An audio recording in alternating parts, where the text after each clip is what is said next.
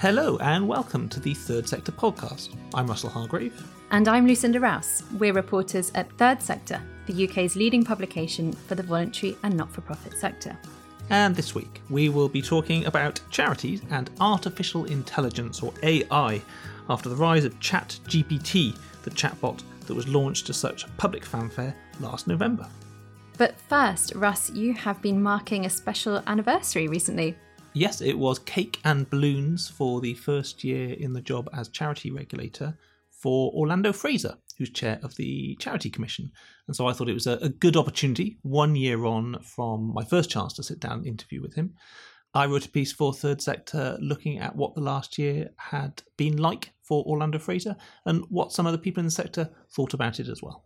And what have been some of the notable achievements or milestones of the current chair in the past year? Well, I think there are broadly three things I picked out in the piece, and if you'll indulge me, I'll go through them very quickly, one by one. But just as a bit of context, his two predecessors as chair of the commission, so Baroness Tina Stowell, permanent predecessor to him, and then before that, William Shawcross, in different ways, both had a difficult relationship with the charity sector. Shawcross was very heavily criticised, especially for the way in which he treated some Muslim charities. There was seen to be a, a disproportional focus on risks that Shawcross perceived there. And then the relationship with Tina Stowell, I have to say, was extremely poor between the sector and her. She was viewed with some suspicion as somebody who spent far too much time criticising charities and finding fault with charities and not enough time supporting and bolstering the sector. So the context is that Orlando Fraser came in to succeed two chairs who hadn't had the easiest, warmest relationship. And I have to say, the first thing is that I think those relations are much better. If you read my piece, um, there are a couple of people there. Uh, Jay Kennedy, who's from the Directory for Social Change. Also, I talked to some people from the Sheila McKechnie Foundation, who are real critics of, and they will not be slow to criticise the Commission if they think that what the Commission is up to isn't helpful to the sector. But they were both warm, if not overwhelming, in what they've they've looked at from the first year of Fraser's time. So I think there's already a step in the right direction that those relations are much much better. That's the first thing. Second one I'd say is that he's exercising a lot of soft power at the moment. Um, he's interested in what the regulator can do that is not just its formal regulatory powers. How can it convene? How can it bring people around the table, philanthropists, businesses, charities, other stakeholders, all in the interest of the sector? It's a quixotic approach, quite an interesting one, but I wrote about that. And finally, there are some dangers on the horizon, aren't there always? The social media guidelines that I know you previously have talked to guests here on the podcast about. Some charity sector folk really don't like them. They think they're not fair. They think they're going to put an unfair burden on charities. And at the moment, the Charity Commission is consulting on those. And there will be a bit of a bump in the road if there's a danger that the Commission is seen to start freezing some of the freedoms that charities have had to campaign, that kind of thing. So I touched on that too. And what are the future priorities of the Charity Commission under Orlando Fraser? Has that been verbalized and how does he plan to address them? Well, I did ask him, and I must admit he was sort of looking back to look forward, as it were. So he talked about how proud he'd been that charities had worked so hard on helping people during the Ukraine crisis. He talked about coming out the other end financially of COVID 19, and he talked about the fact that the charities had been forced to weather all the pressures of the um, inflation crisis we're going through at the minute. And he basically said he hoped that charities who had done so much good in the last year would carry on for the next two years and that he'd be there to kind of support charities when they did the right thing and be a, a fair but firm regulator when they did the wrong thing, which is what you'd expect him to say. So I'd imagine plenty of continuity in years two and three.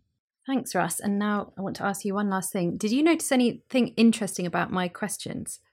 I thought they were very open ended and gave me the chance to wang on at length. Why do you ask? Yes, well, actually, because I had eight written here, and you've only given me the chance to ask you two because you spoke so long. But my questions were generated by ChatGPT. I knew you weren't doing any work. I knew you just plugged it into a system. Typical. Well, seemingly, it seems that our prep can be done by by a robot, which does bring into question quite how many hours of our time should be paid for. Yeah, we should sector. we should make sure that our bosses don't listen to this podcast. I think it wouldn't help our career chances. Anyway, that brings us in quite nicely to the next portion of the episode, which is going to be talking about artificial intelligence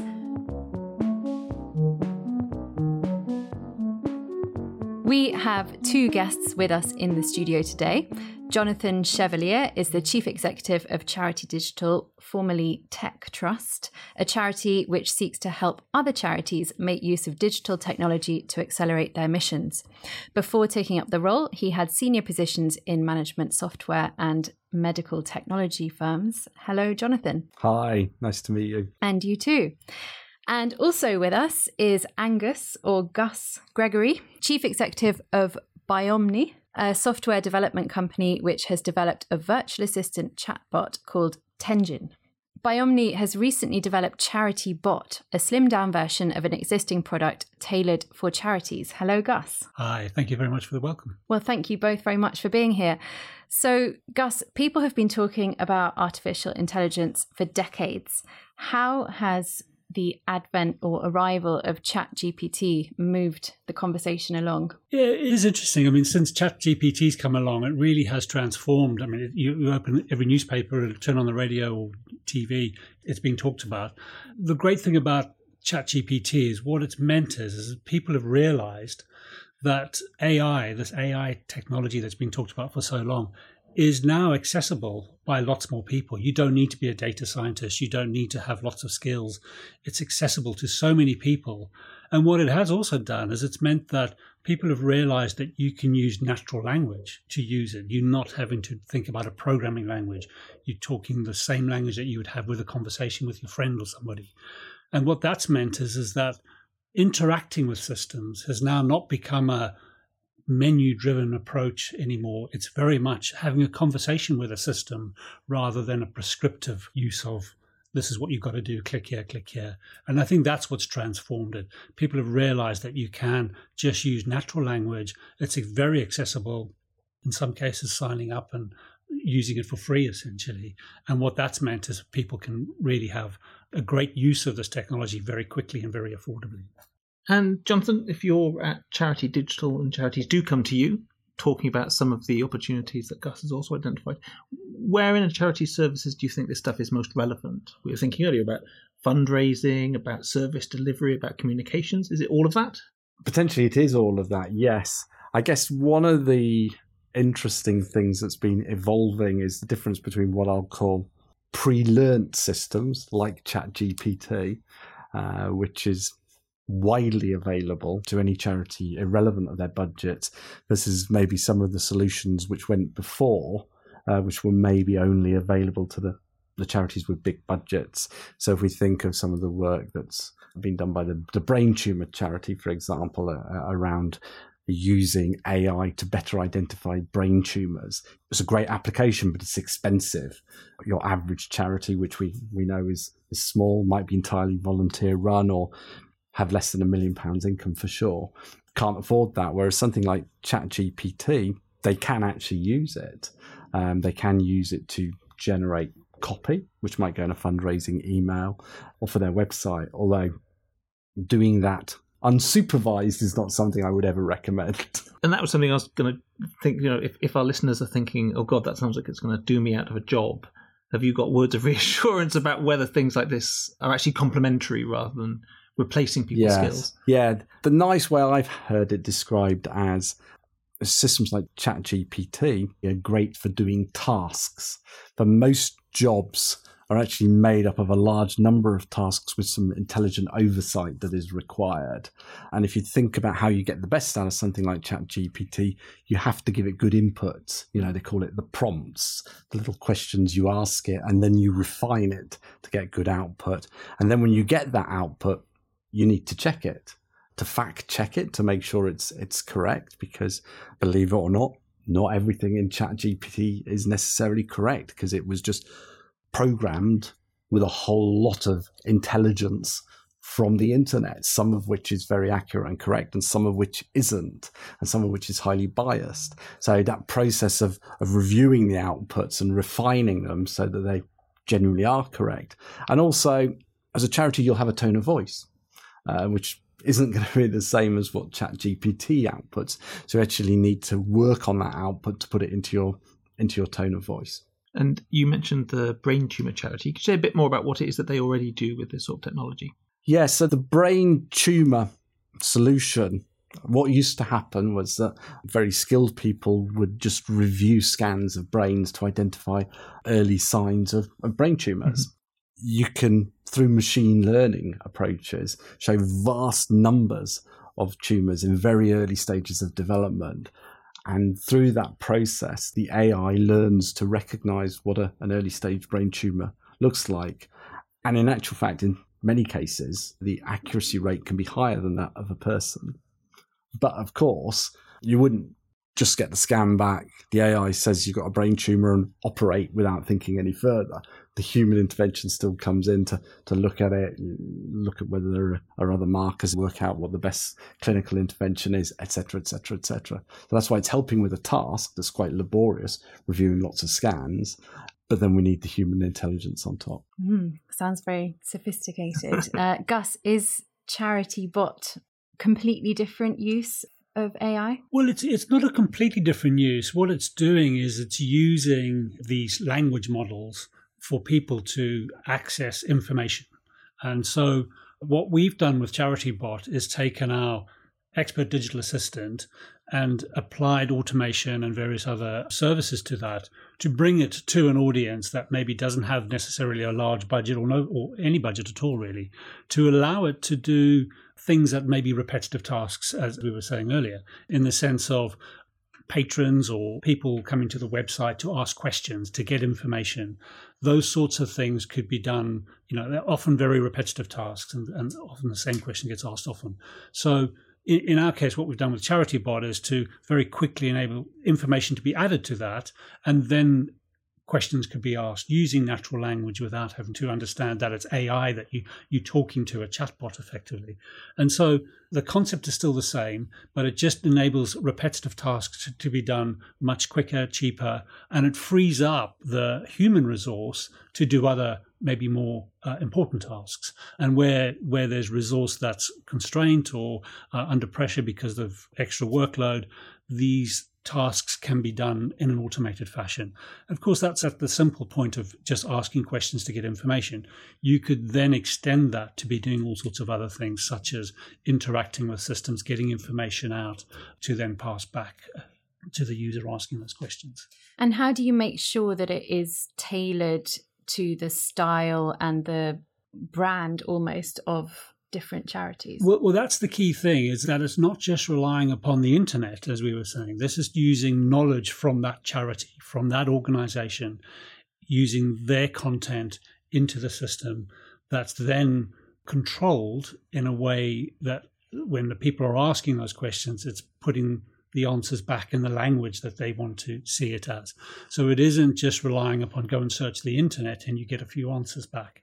It's about using the knowledge that's been gained from either people, from years of experience or building up this knowledge in companies and organizations to then put into that system for people to then question and ask and get information back out of.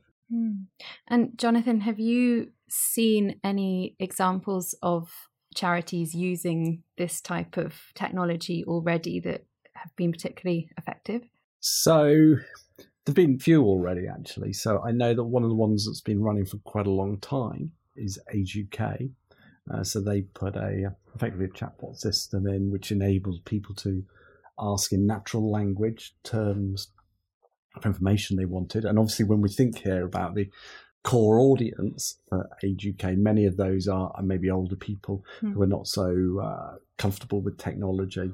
So being able to ask in natural language a simple question about information they want, which then the system brings straight back to them. This is the article you want to read in more detail. That that's worked well. I know that UNICEF have also been using a chatbot with refugees in the Lebanon again to provide information about things like healthcare, education, other services. Um, that was using a system called Rapid Pro. So, so a number of them are, are out there. There are probably quite a number of others that we're not yet aware of because mm-hmm. they're in development or an early stage of implementation. So people actually haven't got the confidence around their results yet to be able to to share them. But I'm expecting to see a lot more over the coming years. Mm. Begs the obvious question in a way: Are charities a little late to the party on this. Um, I know that ChatGPT is new, but these sort of versions of introducing new tech to try and free up time for people to use their skills elsewhere, bring down your overheads, do more for more demand, which we've all been talking about. Private industry has done that for a while now. A charity sort of playing catch up. In my opinion, yes. And in one sense, AI is no different from this to many other technologies. The, the charity sector isn't generally an early adopter of new technologies and you know the reasons for those are often to do with available budgets. You know the sector as a whole just has less money to spend than maybe if you compare it to a financial services business or some of the utilities have obviously who are used to dealing with maybe interacting with millions of consumers it was much easier for them to build a, a cost benefit case. So the charity sector yeah it is late but i think there's there's lots of potential benefits overall in terms of being able to to deliver more, so providing better access to information, better targeting things like fundraising campaigns, and being able to run more of those which are more customized as well, and therefore deliver more outputs. Yeah, often it's not just necessarily budget; it's also the skills. You know, sometimes the skills aren't necessarily there in order for them to take on new technology, and it takes a bit of time to get to that. And I think that, that that's a failing maybe on the private sector to help organizations either provide skills or training as well as affordable applications for the charity sector to adopt and i think that's something that could be changed in the future for sure i guess that's one of the flip sides as well isn't it that private companies maybe have tried this and failed a few times before hitting the right solutions. That's something that charities can learn from without having to fail quite as many times themselves. Well, I think with the, the private sector is obviously, as we're saying, that you know they're, they're, often the first to adopt these things, primarily because there's a you know a competitive advantage they're looking mm. for to go to market with a particular service or, or product. Whereas the charities, this is not necessarily a you know a competitive advantage. They're trying to provide a better service to their beneficiaries, etc. And I think that's why then maybe they don't adopt these these technologies as quickly as say a, corporate organization because that corporate organization is looking to to get a competitive advantage. But there is huge advantages available to the charities if they can find an affordable way forward with some of the new and, and you're right ai is irrelevant in this situation is because it's all technology applying to the charity sector is the same. But there is advantage to be had by maybe utilizing these types of technologies to take cost out, do things quicker with less resource, etc. And also sometimes, you know, we, it's been explained to us that potentially these types of technologies can help with getting people to interact with a charity in maybe some, sometimes they might be more sometimes embarrassed to contact them or it might be a sensitive subject but having a conversation with a system that may bring that sort of anonymity to the to the person asking the question, but they can still get advice, they can still get quick and positive feedback from that, as well as the charity being able to see the conversation that the person's had up until that point of contacting them. That's also one of the great advantages of this AI technology is that it isn't just an interaction with a website anymore. It's a conversation that's being had. So you don't just get a they clicked here, they clicked there. You kind of get the sentiment of what the person is engaging with your charity for. And that's an important bit of information that they can then apply to the services that they then provide. But then on the flip side, there's going to have to be work done to build trust in those systems, right? I expect I'm probably not alone in wanting to throw my computer out of a window when I'm trying to get customer service from, I think it was an airline, and all I had was their virtual assistant, which could not have been more unhelpful. How can organizations and particularly charities that are delivering advice, often on very sensitive matters, sometimes medical issues, how can they guarantee or suitably improve their service to yeah gain the trust of the people who are trying to access that information. It is becoming a skill, and more and more you're seeing people developing conversational skills capability for these chatbots. And I think one of the failings of previous incarnations of chatbots, as you've as you well experienced, most of us have, is the fact that people adopted these technologies very quickly, primarily for competitive advantage, etc., they didn't necessarily take the conversation and how the end user is going to engage with this as to you know how they go through that journey of the conversation and how they measure it and manage it it was more about well they just want to contact us and let's just try and stop phone calls coming to our contact center and i think that's what's changing is people are looking at the conversation of how you build the engagement with the user through that whole process And it is a skill. It's being worked on. It's being improved. Is it 100% no? I don't believe it is. I think there's still lots more work to be done.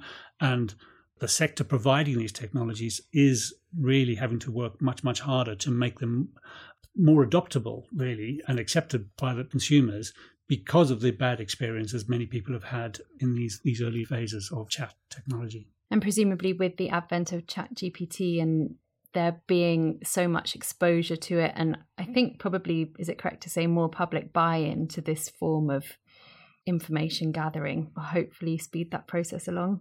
Do you think? I think the interesting thing about Chat GPT is it's the first AI which I feel is really consumer ready. So, you know, any of us can play with it to our heart's content and see what the technology does and better understand the limits and the benefits overall. But I think in terms of organizations deploying the solutions, and this is a general principle, you should always be user led in your design. And I think, as Gus said, too many businesses before were maybe just saying, yeah, how do we stop these calls coming in and save a lot of money? And they created massively frustrated users. Whereas if you think about this in terms of the user interaction, try and ensure that the system will support a positive journey. And if it doesn't, offer the opportunity to talk to a person because there will always be some problems which are so unique and so specific that the AI can't be problem programmed to solve them. Enabling that kind of like that jumping off point to me seems critical as well. I totally agree with the fact that GPT, Chat GPT in particular, has changed the way that people are interacting. And I think it's at both ends of the scale. The organizations providing the technology are getting better at it, but the people using the technology are getting better educated and understand that the way you use these technologies is you, you got to learn that as well. And and hopefully ChatGPT is much more natural to us the way that we have conversations the way you ask questions. And maybe in the future that's something that gets educated at school is how we how do we use these things? Because it is and maybe that's another podcast um, that you could have but maybe it is a case of that you know educating the people of how to actually interact mm-hmm. with chatbot is part of the challenge that we need to address. Yeah. And education is part of setting those limits. Regulation is another one. And I think that we write about charity regulation an awful lot, but it feels to me like some of the new tech is very sort of underregulated. It's always one of the critiques, isn't it, that these things come along very quickly and regulation sort of comes along behind, sometimes years in its trail. Do you anticipate any places where charities, we talked a lot about health, where, again, healthcare very heavily regulated. Do you imagine that any of the regulation linked to the tech will be able to keep up with what healthcare regulation demands, that sort of thing? It's interesting. I think the EU are probably the, the most advanced in this mm. at the moment in terms of their have a new bill. I don't think it's been fully enacted yet, but they're they're kind of categorizing it down into three categories. So at the lowest level, they have what they're calling no risk uses of, of AI, where they're saying we don't need any regulation for this. Then they've got high risk, where they're saying there needs to be regulation. And then they've got kind of unacceptable risk, where they're saying these types of solutions should be banned. Mm. And that seems like a sensible mm. way through. So if you think about healthcare, because healthcare has such critical outcomes for an individual, you're not going to say that's no risk and you're not going to say it's unacceptable because you're actually trying to yeah. have a benefit, but it does need to be regulated.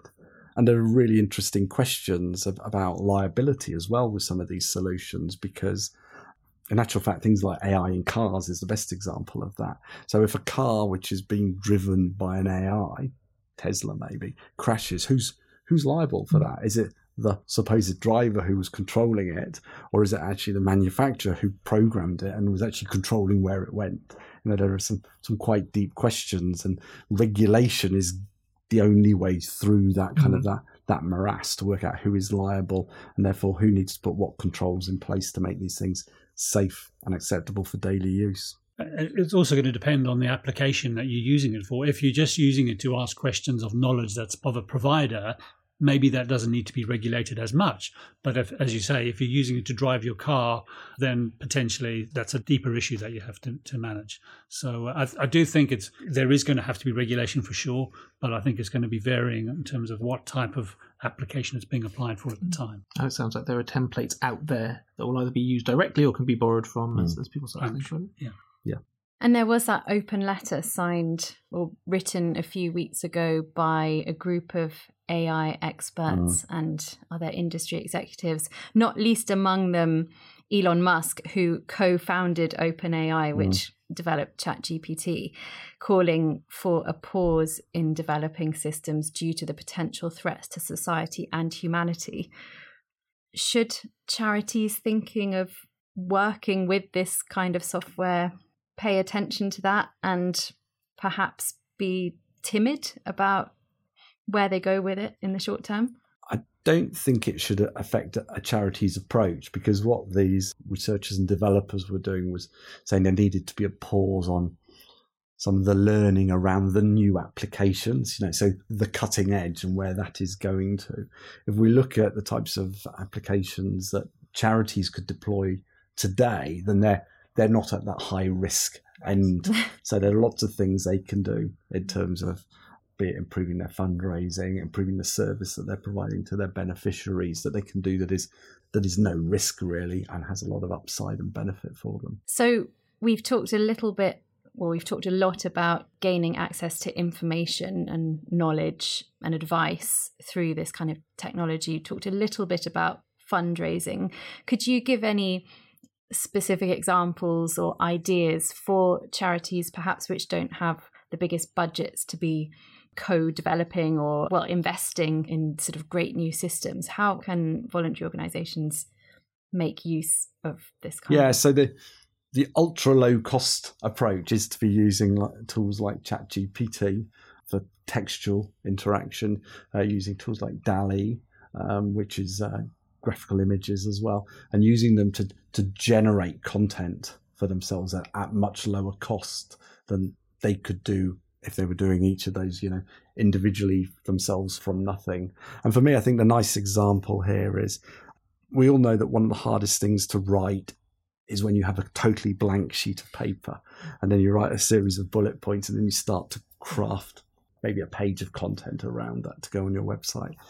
You could just have put those same bullet points straight into ChatGPT and said, write me a page of content on these six points and it would produce you a starting point. And then humans are really great at looking at those and going, well, I don't like that bit. I don't like this. You missed that and the other and refining it into the final version.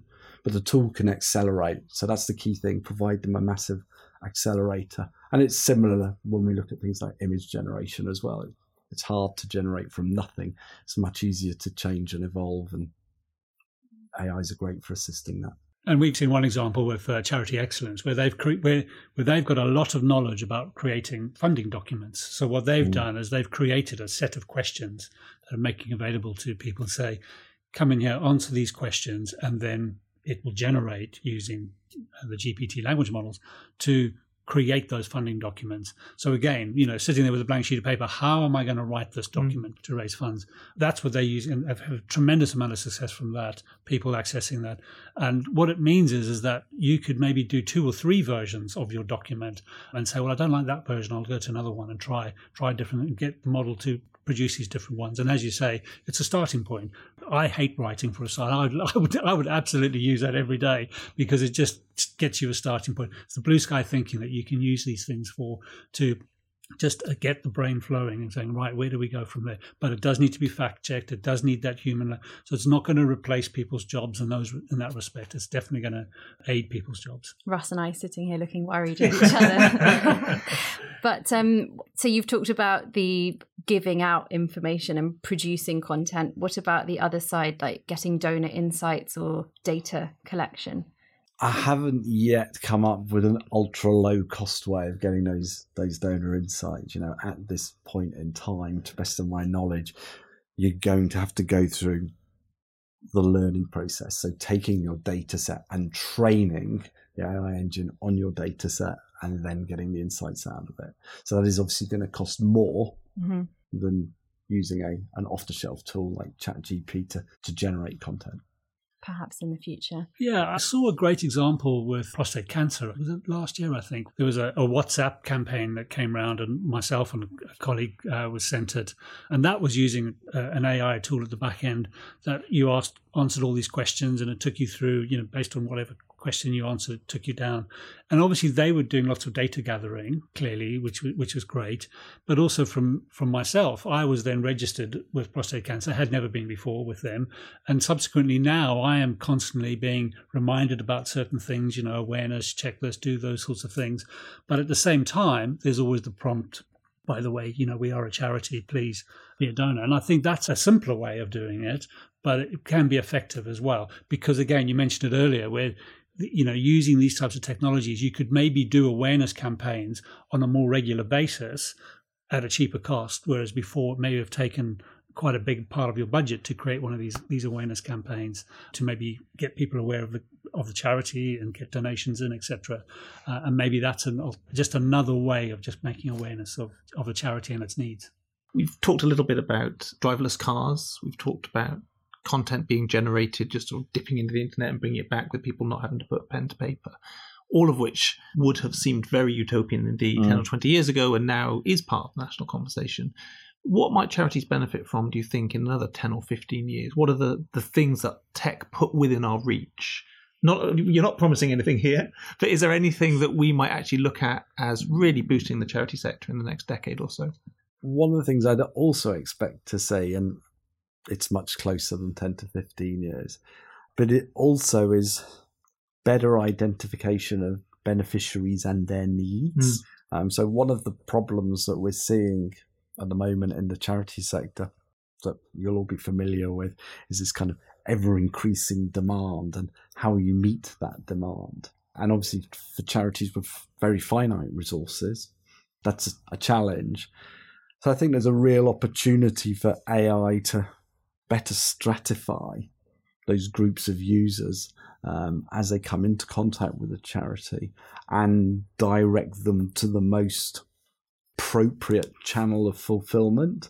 So, identifying somebody with very deep, complex needs who's going to need a very personalized service, actually identifying them early and giving them that personalized service is going to get the best outcome for that person and probably cost less than taking them through lots of more convoluted processes.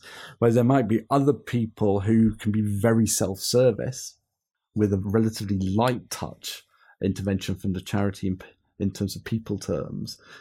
And there'll be groups in between. So maybe the AI can work out more of these they'll also almost become personalized journeys mm. through what the charities can provide, which will be a mixture of automated responses, content. Some of them might be face to face, some will be person over a phone. You know, it can be a whole blend, but I can see that AI could make a real difference there.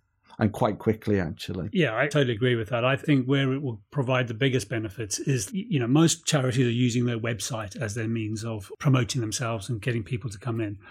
But again, to, to, analyze a website that takes a lot of work, a lot of you need lots of tools. Whereas I think AI will, as I said earlier, will bring in what the conversation is being had with your organization is electronically. And that being able to understand that and mine that and use that information will be very valuable. And as you say, the journey that the person's on during that conversation could go down various different routes. And it may be that you end up talking to a human, you know, on the telephone, or you're having a chat with them, you know, via like you would on a WhatsApp type thing but it's that journey that you get taken through based on the sentiment within the conversation and being able to then analyze that at a later stage. That's what we can achieve quite quickly, I think. Not so many in, in years to come, in, in months to come, really. It's, it's there now for people to take advantage of. Mm. All fascinating, and I'm sure a conversation that will continue for many, many years to come. Jonathan and Gus, thank you both very much for joining us. Absolute pleasure. Thank you. Thank you very much.